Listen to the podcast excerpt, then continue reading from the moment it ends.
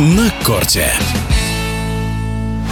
В Малаге завершился розыгрыш Кубка Дэвиса. В финале сборная Италии обыграла команду Австралии со счетом 2-0. Итальянцы завоевали первый трофей за почти 50 лет. Стоит отметить, что второй год подряд применяется новая система розыгрыша Кубка Дэвиса, которая пришлась по душе далеко не всем. Слово комментатору Дмитрию Калугину. А что такое Кубок Дэвиса на сегодняшний момент? От некогда славного, великого, большого спортивного соревнования осталась только громкая вывеска, эти два слова «Дэвис Кап» и та самая легендарная серебряная салатница, которой награждается победитель турнира. В остальном этот турнир в том обличии, в котором он предстает перед нами в сегодняшних реалиях, не имеет ничего общего с той задумкой, которая была изначально вложена в эти соревнования. С этим его форматом спасти Кубок Дэвиса не может ничто. Ни участие суперзвезд, таких как Джокович и Синер, ни наличие в полуфинале таких андердогов, как Финляндия. Я лично со своей стороны надеюсь, что рано или поздно здравый разум возобладает, традиции теннисные будут ставиться во главу угла, и мы увидим тот Кубок Дэвиса, который мы когда-то любили, и за который его полюбил спортивный мир с классической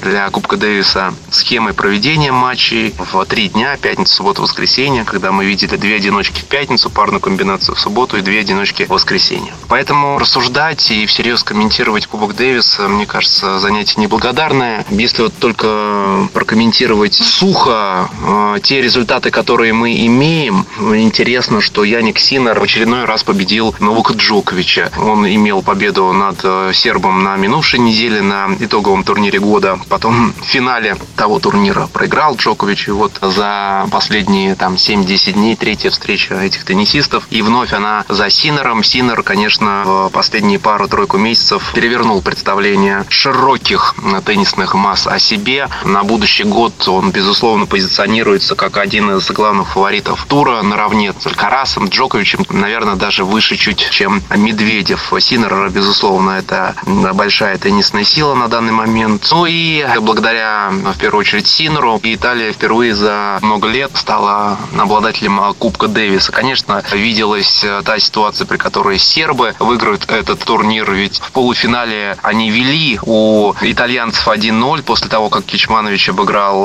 Музетти. После первого матча, наверное, совсем немногие отводили Италии итоговую победу, но она случилась. Сначала Синер победил Джоковича, потом парная комбинация, итальянцы были сильнее. И Джокович проиграл второй матч за день, когда такое случалось, чтобы в официальном турнире Джокович проигрывал два матча за один день. Но вот в этом Кубке Дэвиса случилось. Комментируя другие результаты, например, финны в полуфинале. Но опять-таки, Кубок Дэвиса сейчас не тот турнир, чтобы всерьез воспринимать успех одной команды как э, некий прорыв, но вот если мы говорим о таких андердогах, как э, финны, ну да, вышли в полуфинал, но за это никаких дополнительных плюшек, как говорится, не дают. Какие-то большие сборные вообще не попали в последний этап соревнований, вот э, ни американцы, ни испанцы. Но от этого турнир не потерял и не приобрел. Итоги прошедшего розыгрыша Кубка Дэвиса подвел Дмитрий Калугин на корте.